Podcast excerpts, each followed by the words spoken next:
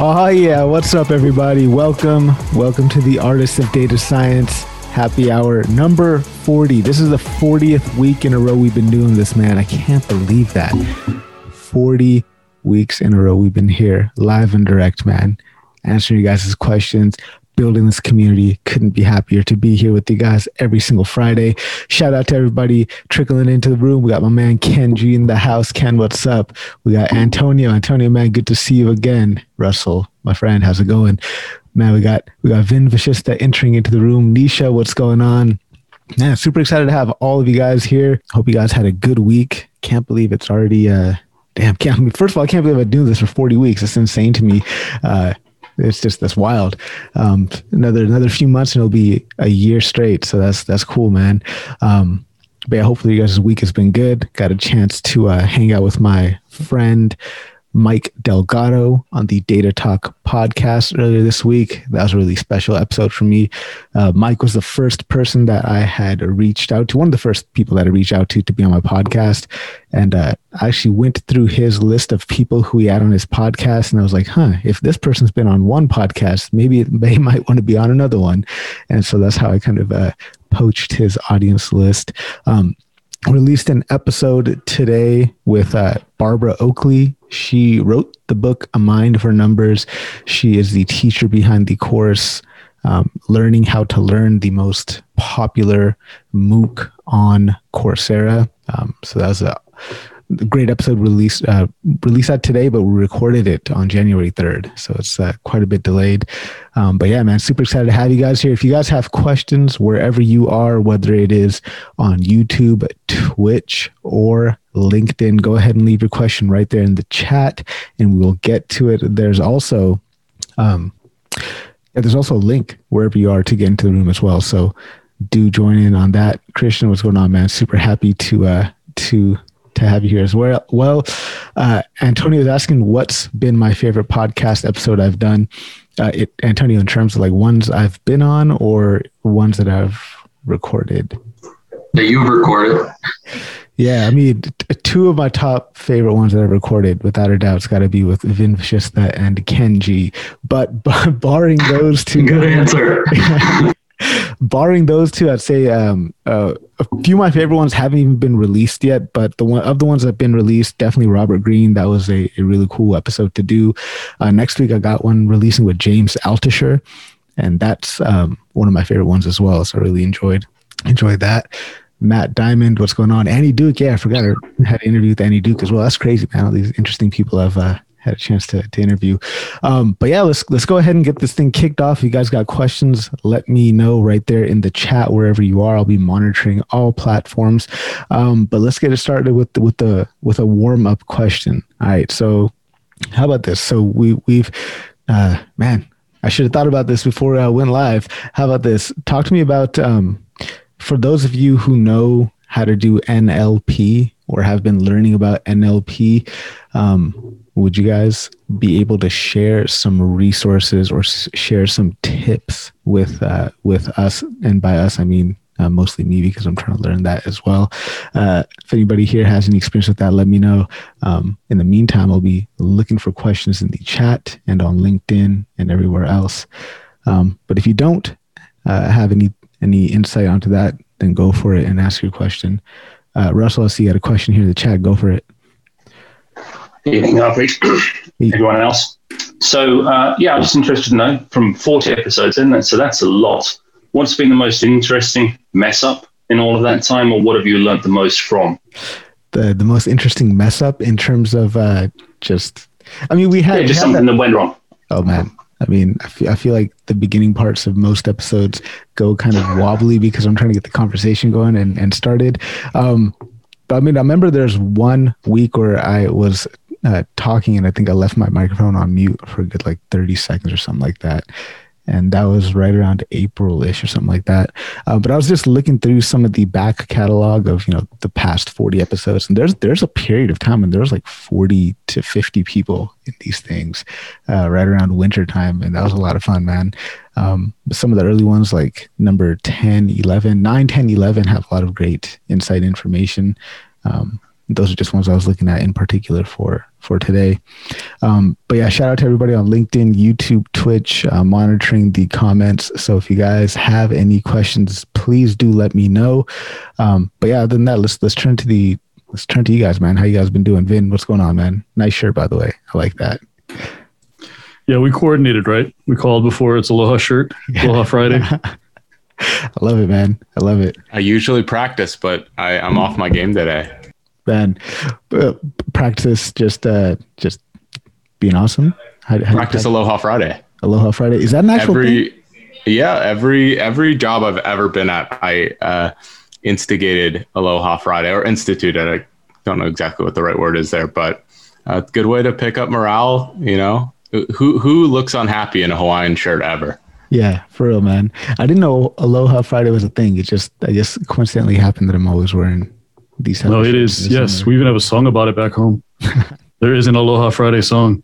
So wait, Vin, are you from from Hawaii? Yep, born and raised. No shit, dude. When did you yes. move to when you move to the mainland? Yeah, no, the shirt's official. This is this has been approved Hawaiian shirt, dude. That's awesome, man. Yeah, I did not know that you were uh, like actually from Hawaii. That's pretty cool, man.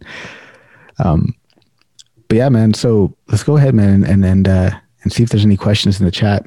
Um, so Russell asking biggest mess ups. How about this one? Not having a uh, a question lined up for for uh, the beginning of happy hour. I've been just I've been grinding all day, man. I've been really trying to learn natural language processing, mostly because I'm sitting on just a, a, huge amount of text data from the transcripts of all the previous podcasts, all the previous happy hours, Comet ML office hours, all that stuff.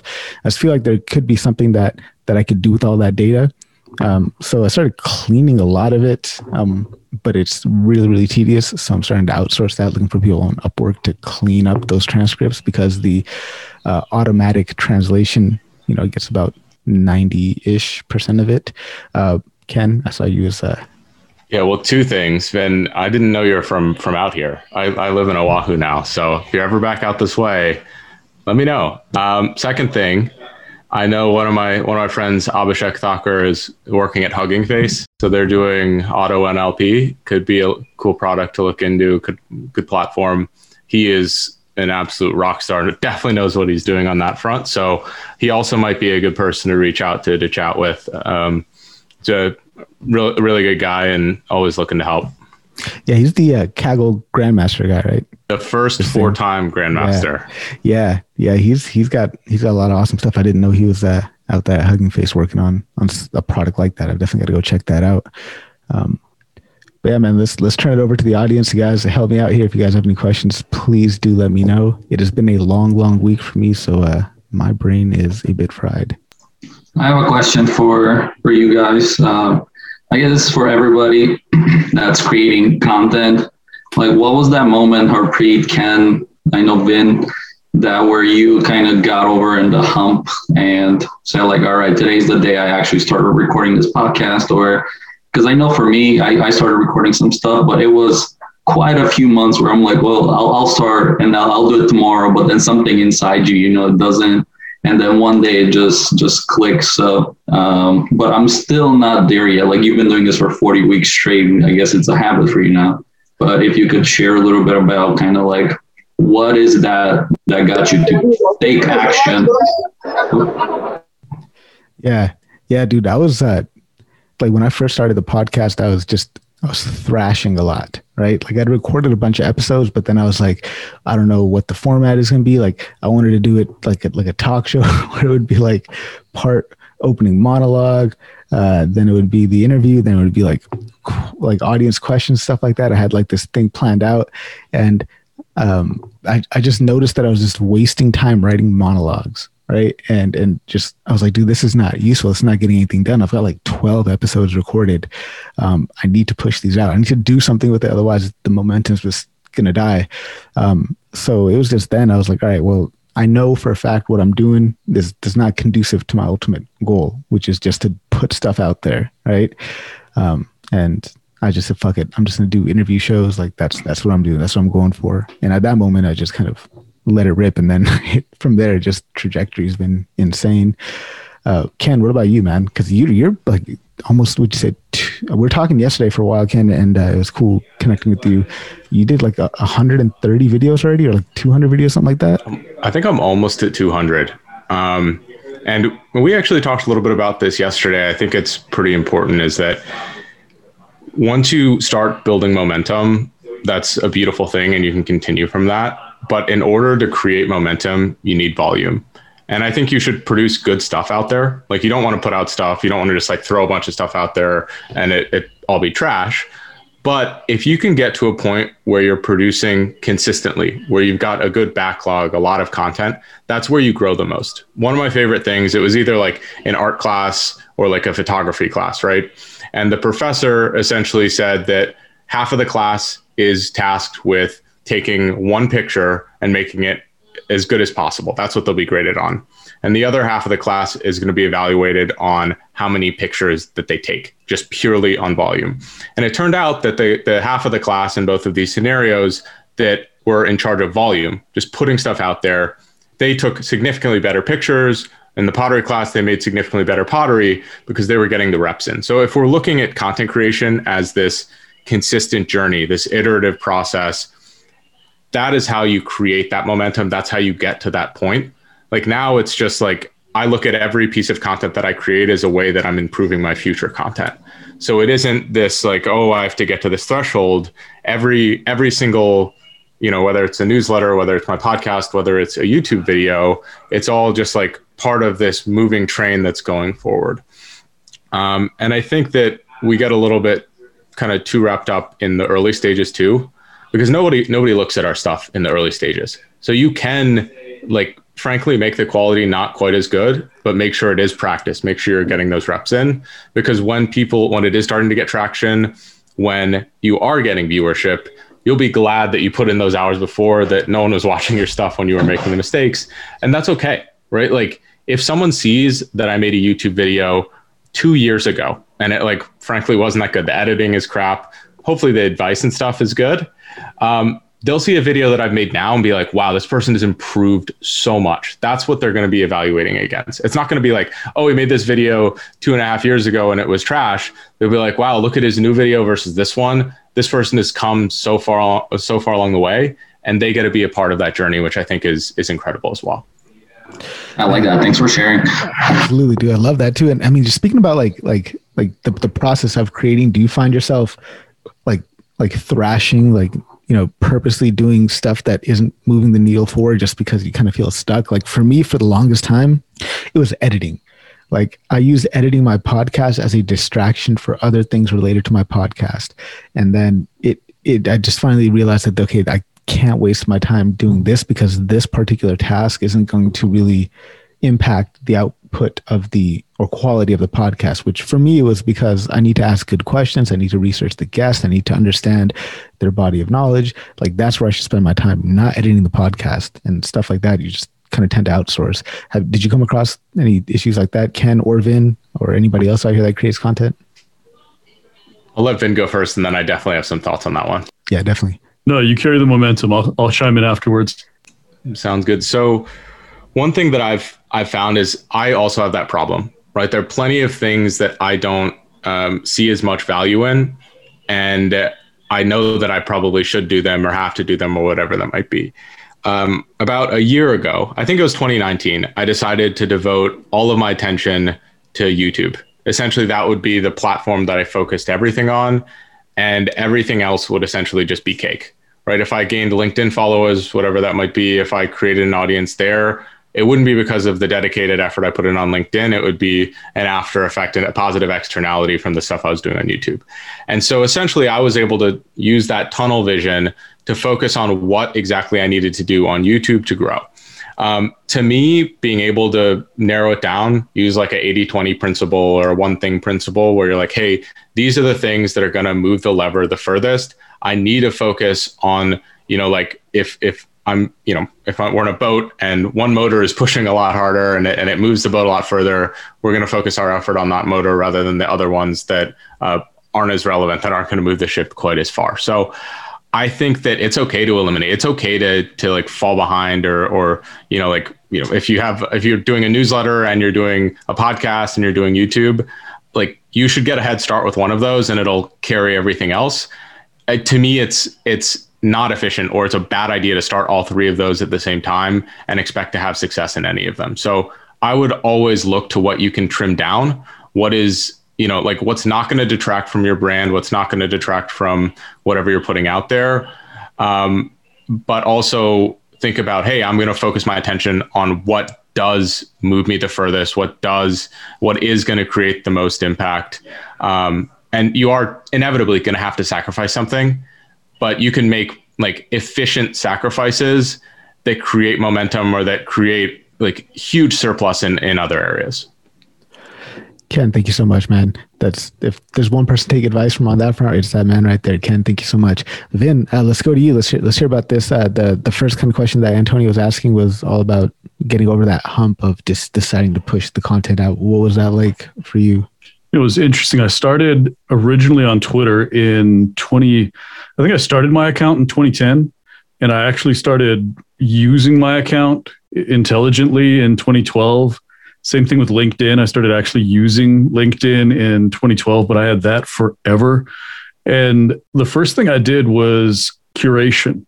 I didn't think about it so much intentionally as to what I was doing, but curation for me was a great way to start creating a voice for myself because I was using my ability, my filter, and my ability to say, okay, this is important. This is excellent content here. Check this out. This is why this is important was like my next thing.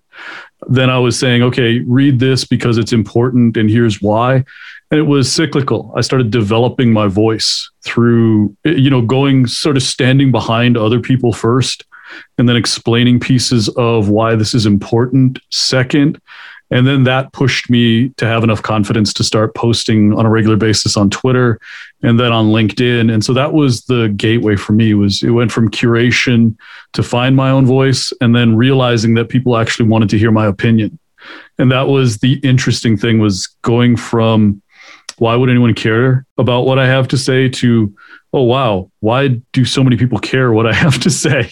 And it was that process of discovery for me that I, I, realized people wanted to listen to me and then i had to go backwards and figure out why they wanted to listen to me. And then i worked backwards to who was listening to me.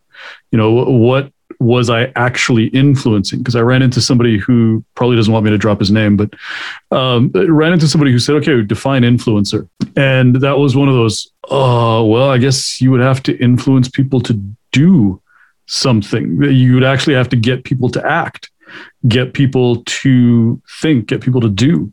And that started me on the journey of, okay, so I want to influence people. What do I want to influence them to do? What do I want to teach them? What do I want to expose that I don't think people are talking about enough? What parts of the field are undercovered? What parts of the field and what people in the field and you know you can hear this evolution and this was really over the course of 7 years going from doing this unintentionally to doing this more intentionally picking the topics that I thought were worth going after and now I'm at the point where I I really have some fairly well defined lanes.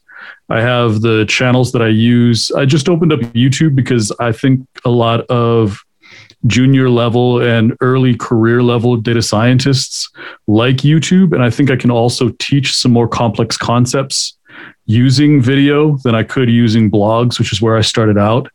And I see things like LinkedIn sort of falling behind in reaching people and as a creator platform and hopefully they'll be fixing that. And that's another piece of the puzzle is looking at how all of these platforms have evolved and some have fallen behind and being ready to like i have a hundred and something thousand followers on linkedin and i'm probably going to be moving away from linkedin unless they move their needle forward for getting people uh, you know involved in content creation.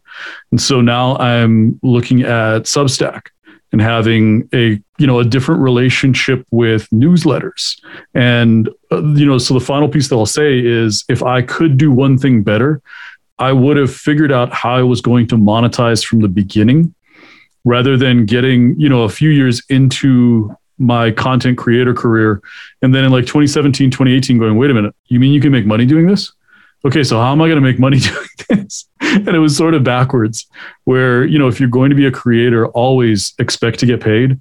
Don't feel bad about expecting to get paid for sharing your ideas, your knowledge, and your abilities, and figure out how to monetize upfront and then keep those two strategies of I'm providing a great resource to people in the community, but at the same time, there's a return. I, should be getting some cash out of this and figure out how you're going to do that.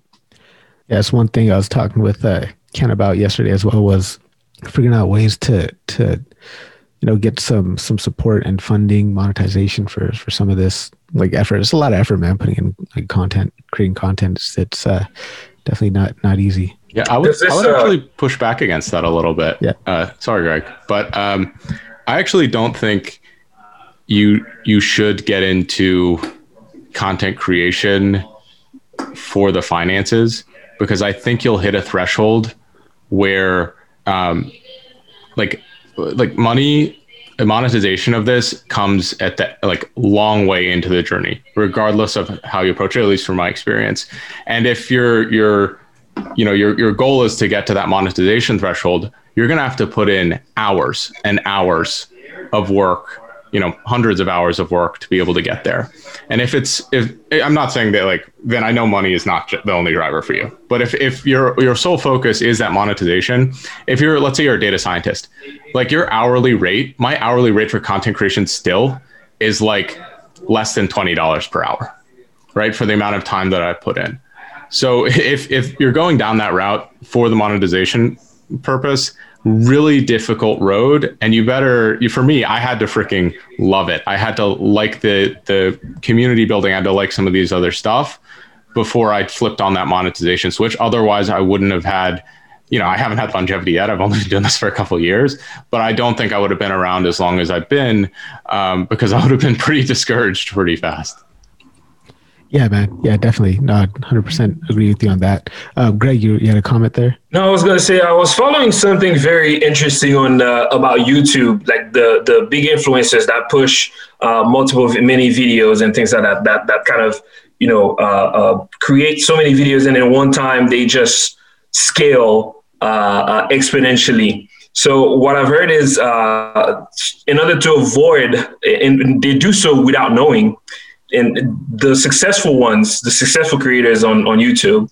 they avoid being one hit wonders because of that pile of videos they've they've they've built over the years. So to, to the point of Vin and, and Ken, this is actually what drives the most value. So you get to a point where you make that one video that gives you million plus views, but people get tired quickly and you might become a one hit wonder. But when you have a portfolio of videos of subjects that people can go back. That's what really helps you drive your uh, uh, uh, follower base. So it's really important to not focus on just making that one thing that gives you a lot of views, but really increasing that list of portfolio of subjects, given that they do enhance your brand and they do uh, address the issues that you want to address.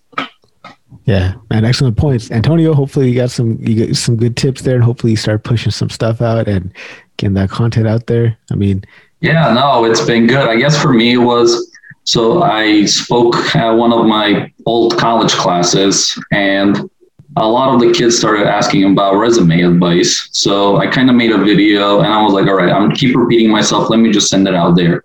And that video did did great. I, I posted it on Reddit and it ended up picking up within like the, my first video within an hour, like 600 likes. It went up to like 10,000 views on YouTube, you know, within like a day. So, which I wasn't looking for that. So I was like, all right, so let's start doing some, some more stuff. And while I do think resume building is important, I keep telling them, like, okay, once you, how do you interview? Once you get the job, how do you succeed? I think like one of my other videos is about networking after your first job. And I just got stuck at that point where all the people that were following me now just cared about getting that one job. And I'm like, I, I like helping you with the job, but you got to realize that it's a very, very long journey. And it seemed to be the community or the, the people I was building was they will come to me, get the resume advice, they get the job, and they disappear off of the face of the earth. And you know, and they weren't kind of following the other stuff. So that's why I kind of had that a little bit of a downtime trying to really see where to focus because Well, I do, like I said, I like helping them with the resume, but I think I want to go beyond that. So I think I just got to keep going and just find the, the right audience. But at the same time, like you guys are saying, I guess if people just want a job then and I can help them with that, then maybe I should just roll with that.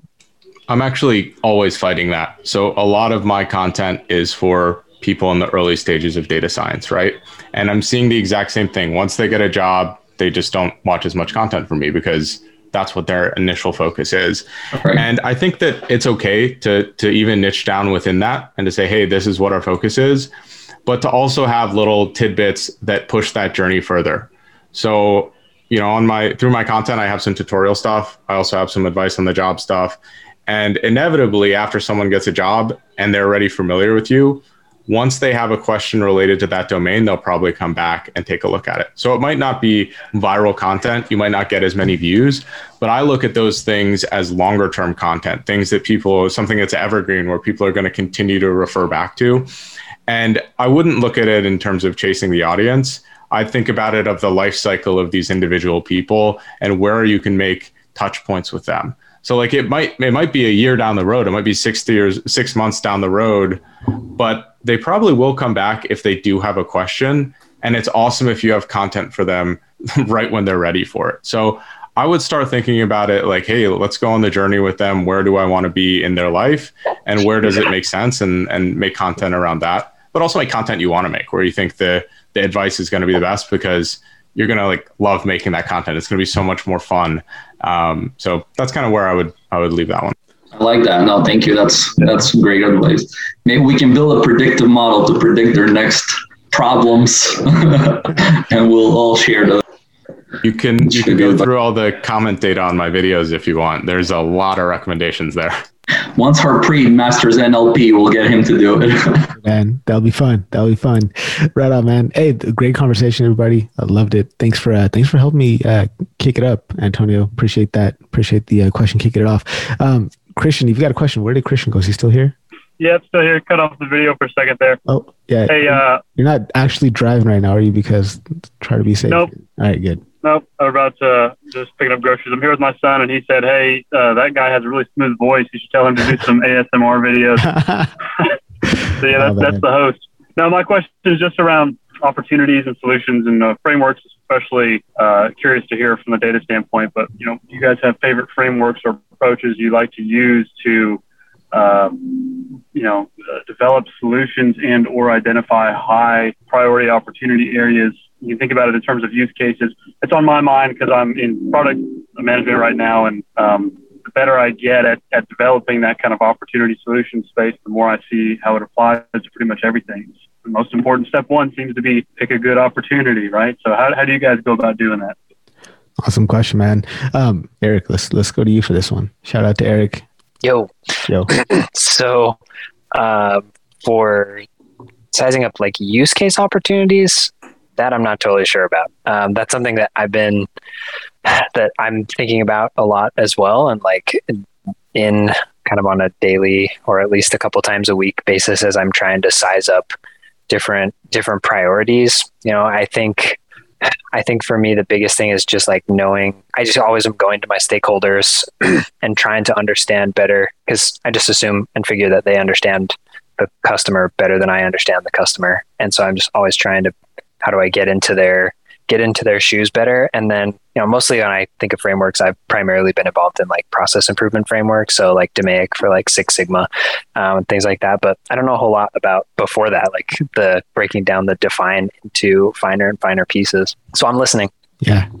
Um, let's uh, let's go to Vin for this one. Then after Vin, we'll go to Greg. Also, shout out to everybody else in the room. Ashit, what's up? Dylan, what's up? Tor, my man, good to see you back. Jay, Matt, good to see all you guys here. Uh, Vin, what's your take on uh, Christian's question about uh, frameworks for identifying opportunities, use cases, things like that? I actually just did a video on this. Awesome crossover. Um, there's one. This is an ancient framework, and it's uh, the concept of portfolio management. This thing's old. Don't use it in strategy planning, but the thought process is still really valid when you're looking at okay, I have tons and tons of different things that I could possibly be working on. And you look at all of your opportunities. I'm assuming you've identified a good number of opportunities, things that you could potentially be working on and I would say, from a perspective of, okay, I got opportunities now, that's a portfolio basically. And so you want to evaluate all of those ideas based on their potential returns. And that means you're probably talking to a ton of different people who are going to give you opinions on the returns. And then you're going to have to go out and validate which ones which one of those opinions are actually uh, true which ones uh, you know which problems here are worth solving and you're going to gather a bunch of opinions. You're going to have to review your portfolio and you're going to have to make a decision based on revenue and impact to the business. You're also going to have to take sentiment into account, all of those opinions and all those interviews, and try to figure out okay, this is the highest returning with also the highest backing because you need both. You need money that's significant, but you also need people to care because you can solve problems and say, hey, this is going to give us a ton of cash. But if no one cares, I don't understand why this is such a hard barrier to get through at the very beginning of machine learning in an organization. But you have to get people to care, even if you tell them, hey, here's a ton of cash. So take those two pieces into account and apply a portfolio management strategy and evaluate them with respect to how much will they grow the business? What is the potential long term to grow the business? How much room to run you know how much market share is available or how many how much cost savings total short term and especially some projects have long term cost savings that are even bigger so think of it that way greg let's hear from you then after greg ken and if anybody else wants to uh, jump in on this please let me know. I'll add you to the queue. Or if you have a question let me know. Add you to the queue. That goes for everybody on linkedin twitch and youtube. Uh, greg go for it. Yeah i'm uh, i'm such a uh, promoter of standardization. Uh, if you're in the product space, there's nothing better than creating a standard funnel for hearing the voice of the customer and capturing that feedback as a mechanism to drive the roadmap for your product. So, what you will need to spend time on is building that mechanism where you're taking in their feedback and if it's a, a, a team of business folks, have them create, or you need to create a matrix uh, that ranks the uh, uh, uh, the ideas, the business ideas, recommendations, or pain points that they're providing to you, and they need to provide justifications oftentimes we think, oh, I'm a data scientist. I need to check what the valuation is, what the what the uh, the the, the cost um, or uh, the benefits will be, what are, what is the revenue and things like that. Have the business folks do it. In, in your intake mechanism, put all of these requirements.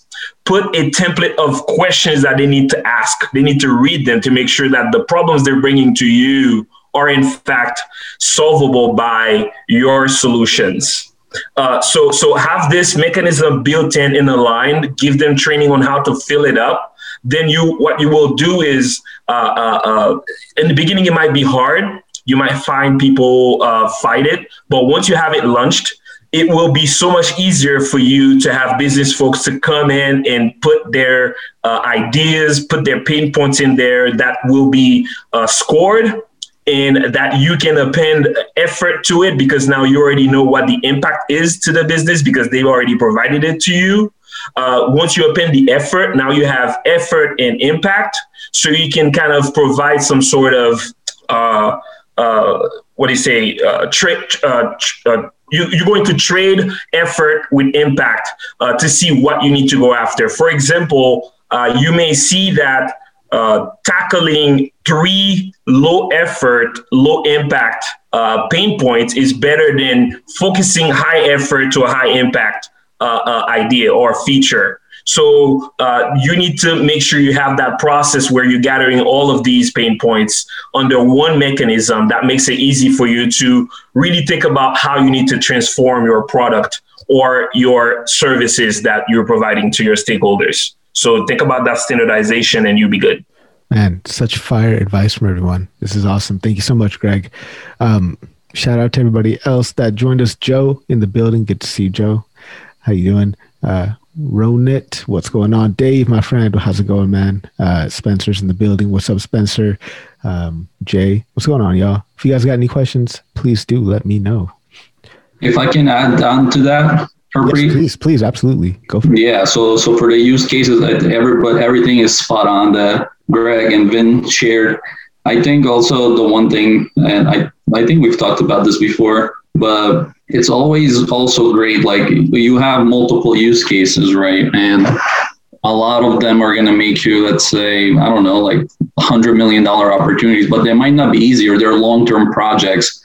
And if you identify that, I've, in my experience, it's not great to just focus on that because if you wait too long, be like, hey, I'm going to deliver to you this in like three years, the business is going to get discouraged. So you always want to find some low hanging fruit as well. So maybe find couple opportunities that are not going to do that kind of like huge hundred million dollar impact. Maybe they'll do a million dollars, but or whatever it is. But showing those quick wins and be like, hey, we did this in like three weeks. Let's see what we can do. So kind of keep them going. Kind of you feed them little pieces of bread, you know, until like the the dinner or finally arrives. And I think that is very important to keep in mind because otherwise with the way today's companies work, it's like people move around and uh, things change. So you don't want to wait five years or three to five years to just show like one project that you're going to deliver. Absolutely, man. And, Thank you so much. And I got distracted by Mr. Ben with his new hairstyle. I see. Ben's always got something new going on there. Real life cyberpunk yeah. character. That's right. I'm just yeah. trying to just trying to entertain the kids. That looks awesome, man. Uh, yo, uh, Matt Diamond, I, I saw you uh, trying to unmute there a few times, my friend. Good to see. Yeah, you. no, sorry, sorry about. Yeah, good to see you guys. Hey, I just to Antonio's point, data science is getting more and more mentions in the public domain. Like, obviously, it's beyond the buzzwords, but companies are mentioning in their quarterly earnings calls that data science has some major effects on their earnings. I know human capital companies are talking about it. So the quick wins that Antonio just talked about, that's starting to build more and more. So I, I wouldn't be surprised if your counterparties start to understand that there's actually some tangible impact for data science now. It's more than a conceptual thing these days. That's all I wanted to say. Oh, thank you very much, Matt. Appreciate that. Man, speaking of, of you know, data science, like uh, people keep talking about data science is dead and it's it's it's dying or whatever. Ben, what are your what are your thoughts on that?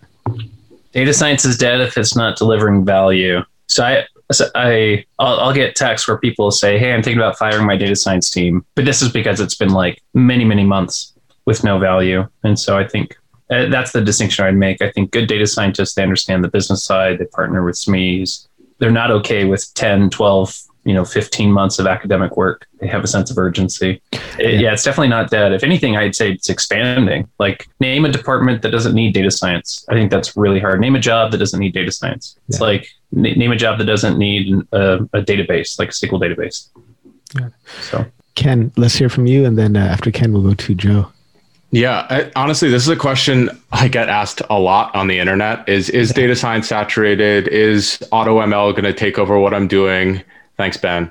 Um, but but you know, to me, I think that this is a, a really silly thing. I think people get so excited about what they see the companies who are just elite tech companies who are on the cutting edge what they're doing and they forget that like almost every other company 95% of companies are lagging behind in their analytic capabilities and a lot of the times you really do have to walk before you can run you have to create good data infrastructure you have to do a lot of these other things as prerequisites to performing data science. And so there's going to be this this lag of companies that are catching up to the baseline that are going to be needing to hire data engineers, data scientists, machine learning engineers, whatever it might be.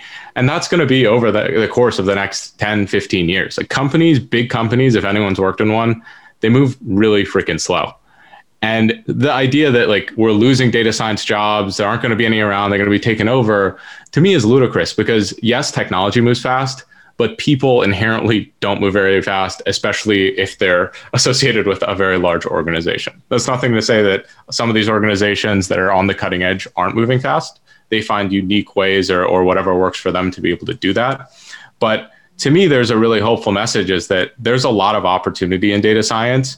And knowing that, hey, I might I might not work at, at a Google or an Amazon or whatever it might be, you know, the data science in those domains might be very different.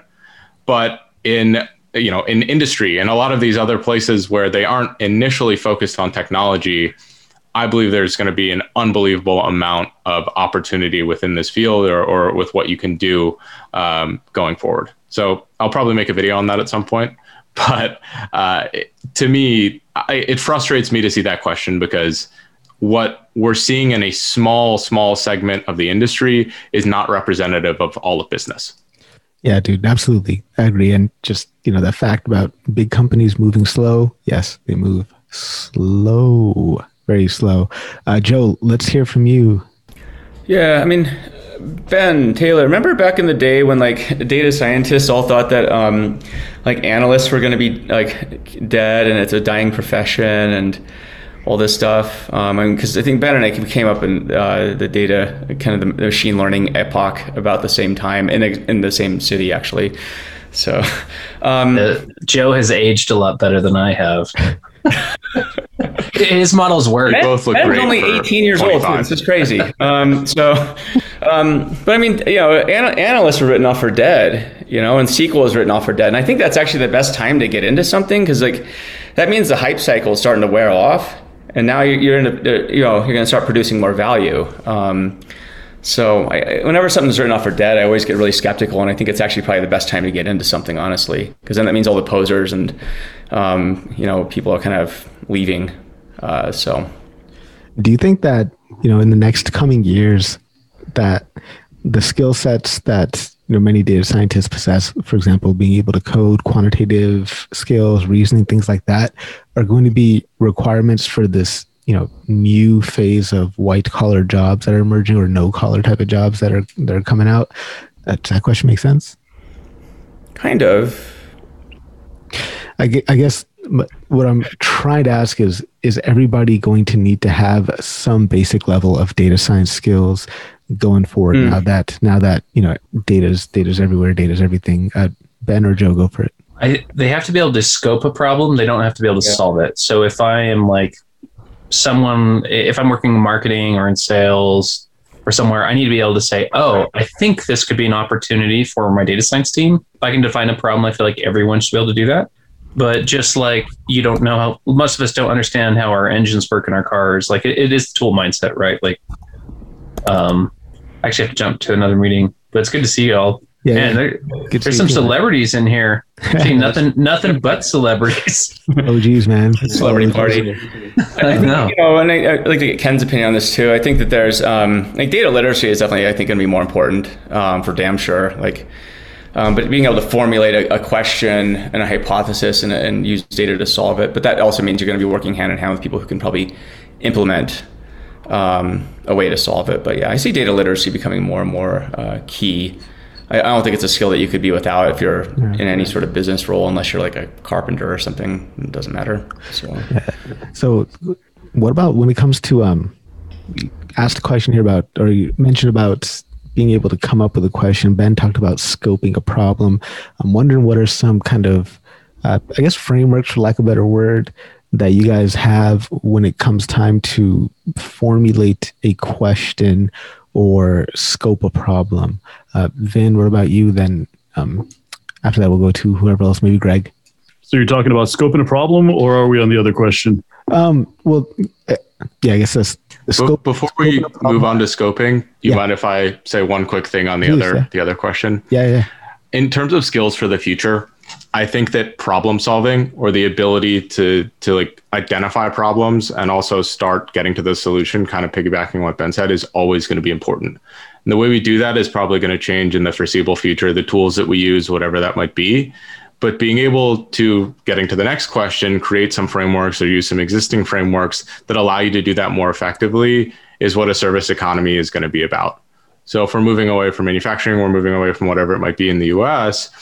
Um, teaching frameworks for thinking, potentially, you know, making tools easier to digest or whatever it might be, those are going to be the, the skills that are important to learn. As, as someone who sees a lot of new, new tools, a lot of new things in data science, the most important skill that I see for a data scientist to have is to pick things up quickly.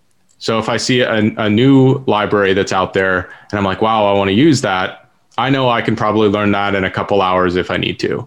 And same thing goes for anyone in a skill skilled labor type of position is that hey, I you know I'm going to be I have to solve this problem. I can use XYZ tools to to solve this. Can I pick up those tools because there's an abundance of them and be able to make them useful to me? Absolutely. Learning how to learn is a skill and a superpower, which is why you guys should tune in to the episode I released today with Barbara Oakley, where we talk about learning how to learn. Did it for y'all.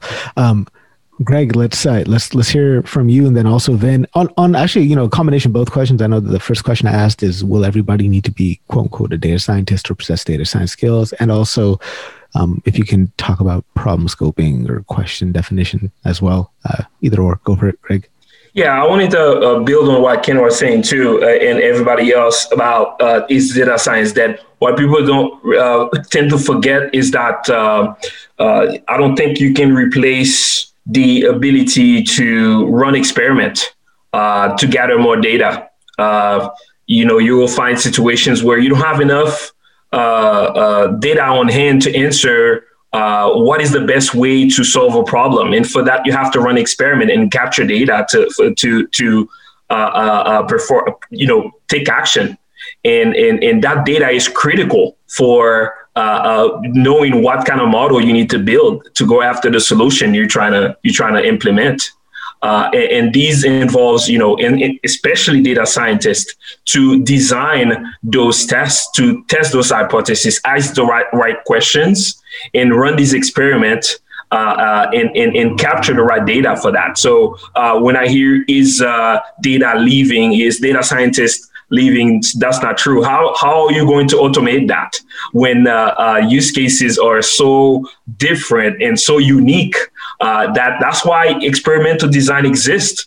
Uh, uh, each of these experiments need to be customized to the solution you're trying to bring together. And for that, you need experts for this. And this is not going away. And it's a powerful thing within the data science community. Uh, especially when they partner with uh, uh, behavior economics experts, marketing experts, you name it. Um, how do I know how many, for example, um, marketing emails I should send to my customers to boost revenue? Do I know if it's three, five, four? How do I run an experiment for that? How do I capture that data uh, uh, to see, you know, uh, whether it's successful or not? And and based on that data, how do I build a model uh, that tells me how many, what's the optimal amount of uh, uh, subscription or emails to send to my subscribers to to boost revenue. Those are the things that those are questions that cannot be automated. They, they need to be they need uh, humans to to test. Um, in terms of uh, uh, scoping, um, they, they, it's a it's a long process. Through through my experience, I've it has taken me three months plus to even scope and, and what I mean by scope is defining the problem, aligning with stakeholders, and coming up with a, a high level uh, solution. So, a high level design for that solution. So, it takes an effort between the tech folks and the business folks. So, the business folks, one, have to agree that yes, this problem cannot be solved by uh, anecdotes or heuristics. So, you can't be uh, something like, oh, we know if they, um, I'll give you a quick example. If they uh, agreed to onboard our tool after the, uh, uh what do you call, uh, free trial, most likely they will purchase more products from us, right? So this is something that doesn't need any computer uh, you know, you want to make sure that the problems you're tackling, uh, it cannot be answered easily just by a simple question. It cannot be answered by a human. It needs discovering patterns in data. Uh, once you able to convince business folks that yes, um, uh, you cannot uh, just bring your intuition into this. It needs more than that. Then the business can move on to another thing, which is okay, what is at hand? Uh, who do I need help from? We go to, okay, we need help from data scientists who can help us answer those questions we cannot answer just by looking at data with our raw eyes.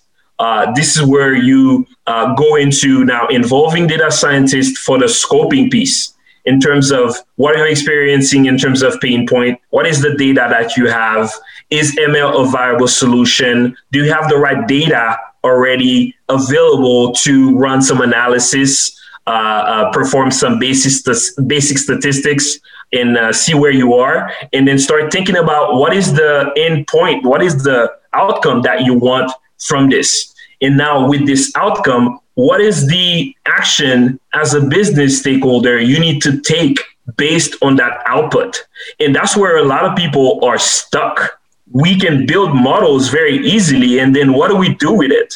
We have a model that makes many infer- inferences, that makes many predictions, and we're stuck with those values, and we can't take any actions, or we can't take actions fast enough. So, at scoping, at the business problem understanding, you need to already have an idea of what needs to happen before you go into building. And that's the framework I usually, uh, use. I like that a lot. Is, is, is there like a, like a, maybe it's not a subtle difference, maybe there's no difference between asking a question and then like kind of scoping out the question? Because I feel like, asking a question is kind of just you know colliding ideas kind of creative but then once you start scoping the question or scoping the problem that's more active you start really start designing type of an experiment or, or something like that um, does that make sense? Yeah the funny thing is the the business folks most likely will come with a problem. The questions are typically coming from the data scientist. Hey, does that make sense? Is this really true? Like, can you give me a proof of that? Can you can you show me where this this is coming from? How is that data populated right there? How do you collect this piece of data? Because they want to remove themselves from the whole intuitive. I've seen this for five years. I know it's true type of mentality that typically the business folks will bring, and they want to be as uh, uh, uh, neutral as possible and listen to what the data is saying. And then when you go into the whole uh, business deep dive, it's another painful one because now, as a business guy, you want to make sure you go through the whole process with your data scientists so they can understand the origination of these events that create data and that data is going to be used to form the solution. So funny enough, those questions are coming mostly from the technical side than the business folks themselves. Vin, let's let's hear from you. And by the way, if anybody has any questions or comments or wants to add to this particular topic, please do let me know. I'll add you to the queue. Uh, everyone's voice is welcome here. Go for it, Vin. So when it comes to, uh, you know, I'm going to answer this backwards. When it comes to scoping, you've got sort of these extremes, and everybody in business is on someplace on this scale between I have a data scientist and I have no idea what to do with them to I have an organization that's ready to do a lot of the more rigorous activities involved in scoping correctly and so you have to, at the very beginning, figure out from a maturity standpoint, where is your business? More than, I'd say more than half of data scientists were hired to tell the business what to do with the data scientist. I would say that's probably about half. I don't have the real, don't ask me for data. I don't have it. I'm kind of making that up. So I would say about half, and I'm going to, I'm tripling down on it. Yes, no data. Um, but you're looking at a process and greg's got like that's the end point. That's that's getting towards as good as you're going to get as far as a process is concerned. But you're often dealing with organizations that are still trying to figure out what the word digital actually means when it comes to their life. And you have people who have not touched a computer as part of their standard workflow and they're not used to interacting with that digital piece. And so you're not getting any data at all. I mean, that person might as well be working on the in the inside of a black hole. We have no idea what this person is doing. and you know, there's so much of this around, especially bigger businesses that are on that very, very immature side of scoping. And so, step one, really, in trying to figure out what you should do as a data scientist is figuring out what level of maturity the business is at. How much of the business can you actually access with data?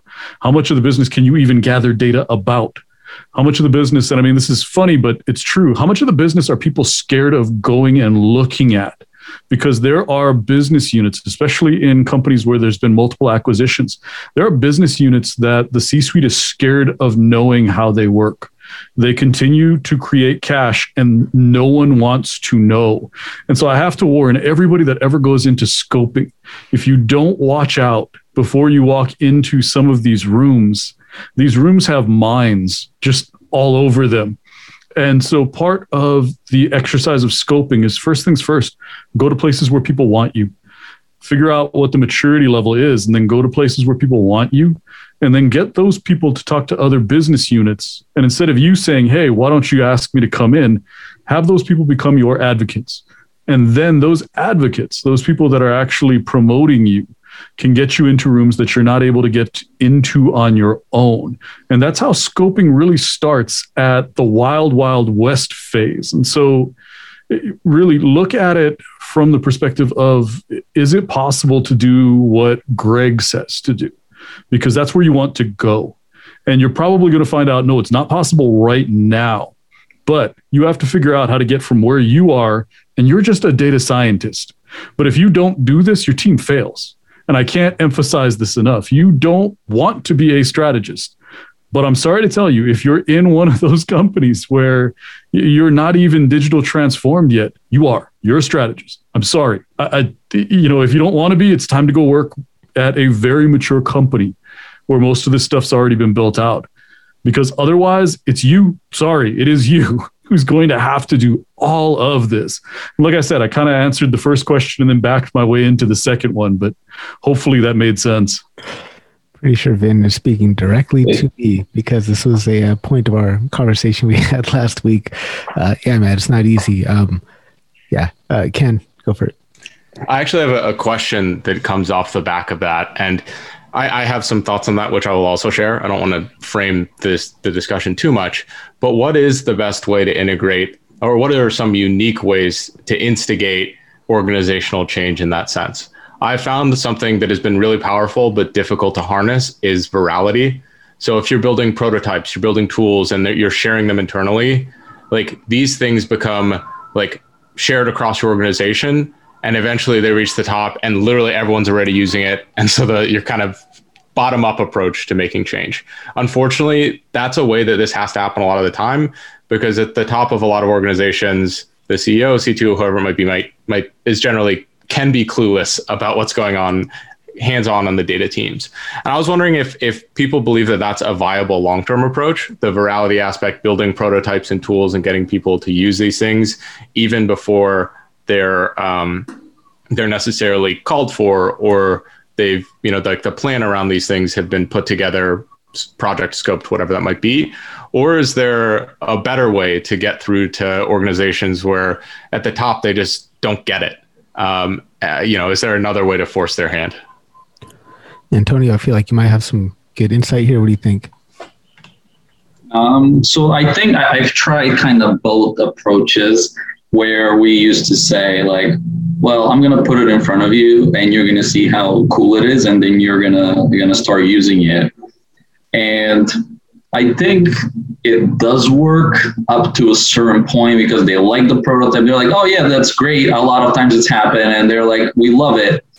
But if it didn't solve if a lot of times i guess it differentiate between they, them saying it i love it it's the difference has to be it's nice to have versus this is business critical because a lot of times I've created projects and they're like, oh, I love this. And after like two months, nobody's used it yet. I'm like, well, I thought you said you loved it. And they're like, well, we do love it, but like kind of right now we're, we're focused on, on something else. That's not really our priority.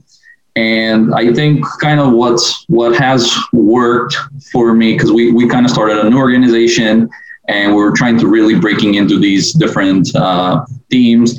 And the best advice I got was you have to kind of do the dirty work that they don't want to do. Like, so when we would go into the room and it's like, okay, what is like, it, it, it's boring or it's like the dirty data or they don't want to clean it. Doesn't much, doesn't maybe, doesn't even provide too much value, but it's kind of, they don't want to do that. So I was like, all right, this work that you don't want to do, I'll do it for you. And then kind of to get on their good side. And then eventually, once you get on their good side, uh, kind of you start instituting those changes, kind of like Ken, what you were saying before. When you make your videos, you kind of like nudge them in a certain direction slowly. So you deliver that. So same thing. It's been I'm going to give you exactly what you want, even though I think it's not the best solution right now. I'll give that to you, and then slowly I'll start to change it. So hopefully that makes sense. Like if if you ask me for a machine learning model and I don't think it's the best use case, but it's not too much work on my end. Maybe I'll create that for you, but then I'll try to nudge you into a little bit of a different direction to show you how it could be better. Is there some value from what you said? I, what I what I really liked is creating value for people, saving them time, whatever that might be. That doesn't necessarily like clearly equate to business value, but is that perhaps a way to to like essentially like weasel the idea into their head? Is that hey, like these analytics have have created value for me with my time with my specific job is that even more powerful sometimes than than creating like millions of dollars for your business if you save five of the people uh, on an adjacent you know business unit five hours a week because of something you made and it makes the, the business you know in theory that makes the business some money but it's not exactly quantifiable. Um, does that goodwill carry through or is that just like hey we you know we made it and and it didn't make the business money and so we're going to abandon these types of things? Well That's I, a kind of general question. Yeah i think it's it's weird because ultimately you're dealing with people and when so when i was back in like hands on i I was working with non-technical people and I automated this one uh, woman's report. She was kind of like a financial analyst and it was saving, she went from like 40 hours of an analysis to kind of like 15 minutes uh, UiPath, like 100% automated. And while that wasn't that transformational value, right? I, I basically saved her salary, I guess, but I don't know how much she was making.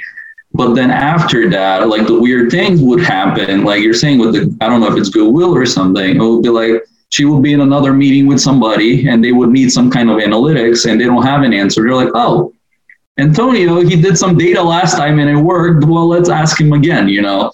Or it was just, and it kind of works for the business as well. I mean, I so I work at a Verizon, so to move the needle like one percent, you have it's like a crazy amount of money. But also, I think for yourself, it creates that goodwill because ultimately, whatever happens to me, Verizon's going to be okay. But me helping out those people, kind of, yeah, like you're saying, you create value, but you also help yourself, you help your career. Uh, it kind of like gets people talking. And then when later, when I ended up switching teams, what I found out was that a lot of the people loved working for me with me as a data scientist for them or like data analyst was because I made them feel safe. Like every time they ask me something, hey, can we do this? I'm like, of course we can. Like, let's go, let's do it. I'll get it done for you. And they kind of like felt felt very relieved. So like you're saying, those things can be measured because afterwards I'm like, wait, why do you guys say you miss me? This person, next person is better than me, obviously at like coding and doing the data stuff. And then afterwards, I realized, well, I made jokes, I made them laugh, I made them feel safe. And ultimately, that's what people are there for. You know, they want to work, they want to improve the company, but they also don't want to be miserable. They want to have some fun. That's an excellent point. Thank you very much, Antonio. Yeah, absolutely. Uh, Vin, let's let's hear from you on on this topic. No, I think it's interesting when you look at this from a short term perspective.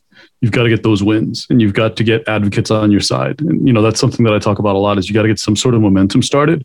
And if that means that you have to get one key player on your side by writing a report for them that takes you, you know, two days worth of work and might make the company $25, that's good uh, because, you know, it's $25 of real savings, but you have an advocate. And if you spend a month picking up five or 10 advocates eh, you know during a year that's not a wasted month because every single one of those people are going to allow you access to other parts of the organization because you simply don't have the relationships yet. And so that's part of building out a new organization. And, you know, this, I'm kind of talking down the road, but you are building a data and analytics organization. You know, and again, this is back to whether you know it or not, you're doing a lot of this stuff and you're laying the groundwork for a lot of the ideas that are more complex, more uh, more revenue generating. And so that's your beginning. But you also have to remember the C-suite is lurking, and they're they're the sharks swimming in the amount of money that you cost, and you cost a lot.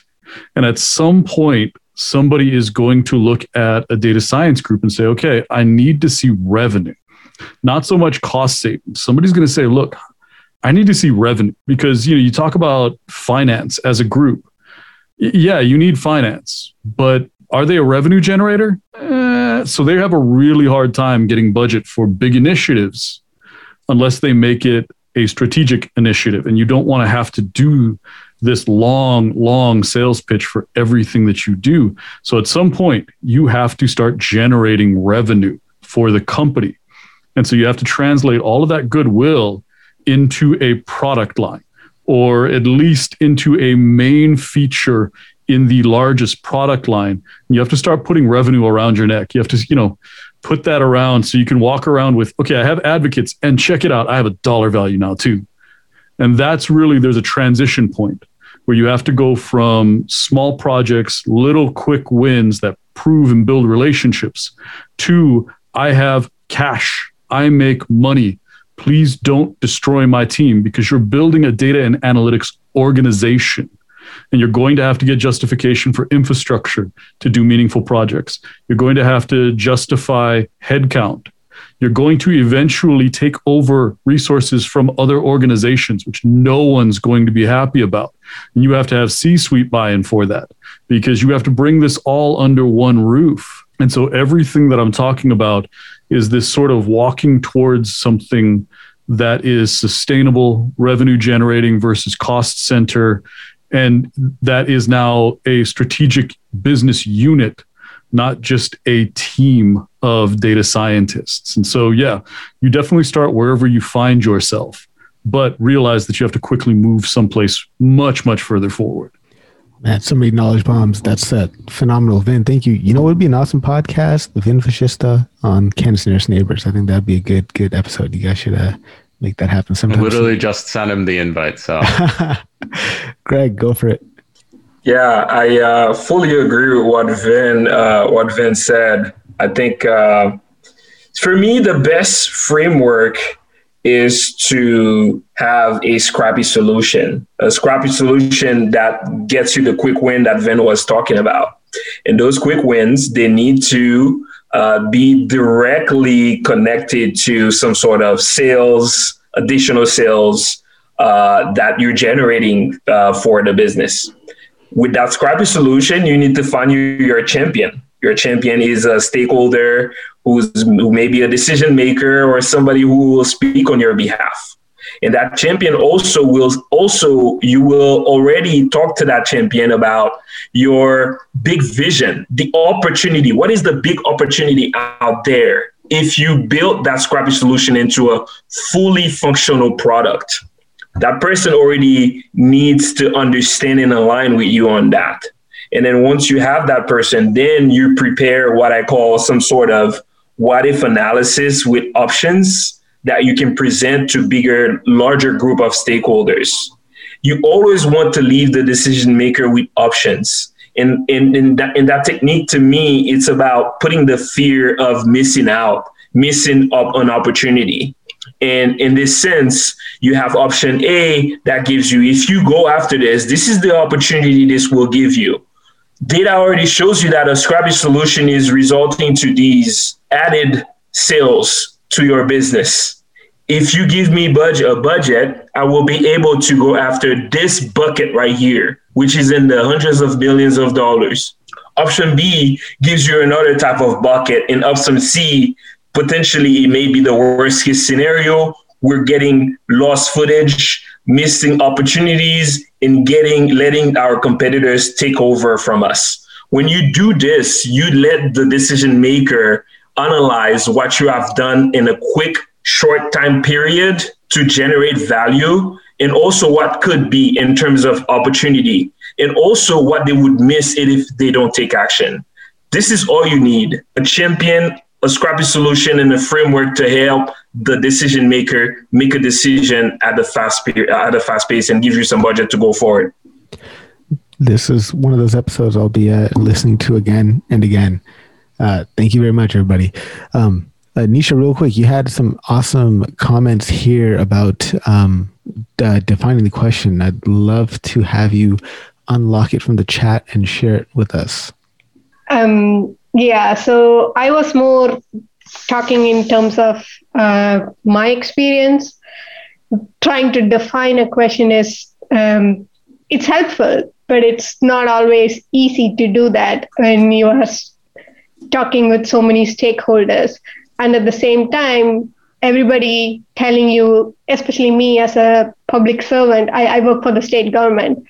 So we are obligated to answer questions that come from the public. And everyone is throwing out a million questions that come to you at the same time. So you need to narrow down which ones are you going to answer and will we be able to answer. So um, that that's just I think more applicable to my area. I I'm not sure how other domains usually um, use, but I think from a, a, government perspective, when there are so many questions that the public ask, and you when you are obligated to answer all those, it's definitely difficult to frame that question and then figure out if you do have the data. So there is an initial exploring of data that needs to happen to some extent before you can actually frame the question and then take it forward through the data cycle. No, thank you very much. Appreciate that. Yeah, I don't I don't know that a lot of our audience works for the government. So that's awesome to have that kind of unique insight there. Thank you so much. Um, anybody else have any other questions or any other comments on what we're talking about? Eric, any comments on what we are talking about earlier? Good. Russell, any comments? I think Russell might have froze on us. All right, guys. Does not look like there are any more questions or comments. Thank you guys so much for taking time out of your schedule to hang out. Definitely uh, an awesome session probably one of my favorite ones, number 40, man. It's a good one. I'm looking forward to listening to this one again and again.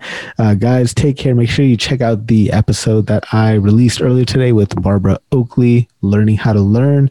Don't forget to join in on the Sunday office hour session. None of you guys ever show up. Why you guys leave me hanging on Sunday mornings, man? Come hang out with me. Come hang out. Uh, it'll be fun. And next week, big episode uh, being released. One that I'm really happy about is with the one and only James Altucher. Um, James has been like such a huge, huge uh, influence on me over the last year or so. And um, just getting him on the podcast was mind blowing. So definitely check that out. Yeah, guys, take care. Have a great, great rest of your evening, rest of the weekend. Hopefully, see you guys on Sunday. And as usual, my friends, remember you've got one life on this planet. Why not try to do something big? Cheers, everyone.